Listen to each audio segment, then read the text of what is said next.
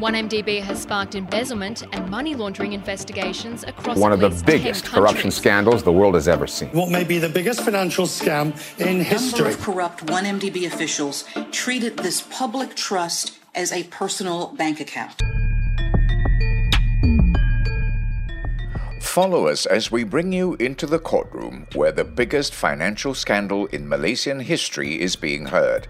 By the Malaysian Insight, this is the Najib Razak 1MDB trial, and I'm Patrick Teo. Najib Razak was back in court again today after getting a week off last week due to a second bout of conjunctivitis. His lawyer Shafi Abdullah had told Judge Collin Sequerah that his client had caught the pink eye again after spending too much time outdoors where the air was bad. The former Prime Minister seemed to have made a full recovery over the weekend, attending an event in Semenyih, a town about 40 kilometers from Kuala Lumpur, and keeping his social media active. And he looked in the pink of health today, smiling warmly as he greeted supporters upon arrival at the Kuala Lumpur court.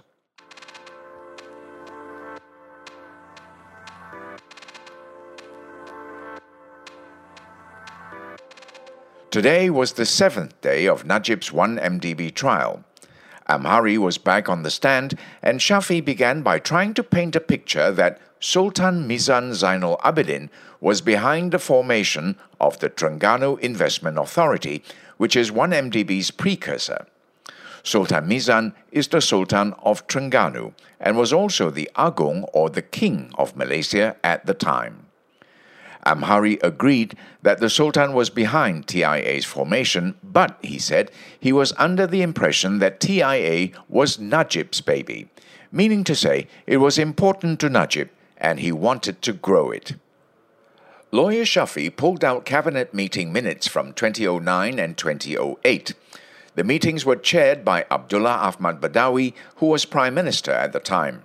Najib was his deputy and also Minister of Finance. In one of those meetings, an announcement was made. It was the proposal to form TIA with 10 billion ringgit. Part of the funding was to come from bond issuance and future revenue of Terengganu's oil. The Sultan had proposed TIA and Jho Low had drafted the proposal. Shafi put the formation of TIA squarely on the Sultan, and Najib had nothing to do with it. Amhari disagreed.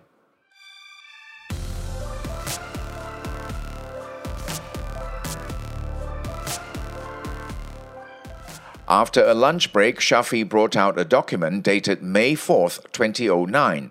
It was addressed to Najib, the finance minister, from TIA CEO Shahrol Ibrahim Halmi. The letter bore some big names, such as Sheikh Mohammed Sabah Al Salim, who was Kuwait's deputy prime minister, and Bernard Arnault, who is chairman and CEO of LVMH Moët Hennessy, the French designer label home to Louis Vuitton. These men, the letter said, would back the TIA project, which would be chaired by the Agung himself. Shafi brought up some other bigwigs which, according to TIA's proposal, would be involved in the project. They were Queen Rania Al Abdullah of Jordan and, wait for it, Bono of the Irish rock band U2. Sound incredulous? Well, the federal government at the time didn't seem to think so. In fact, it took the proposal seriously and backed TIA with a guarantee. But in the end, the state of Terengganu decided to pull out of the deal. This was because bonds were issued to raise funds without the state's permission, and this was in conflict with TIA's terms of agreement. Shafi detailed this to court while referring to the minutes of a meeting dated May 22, 2009.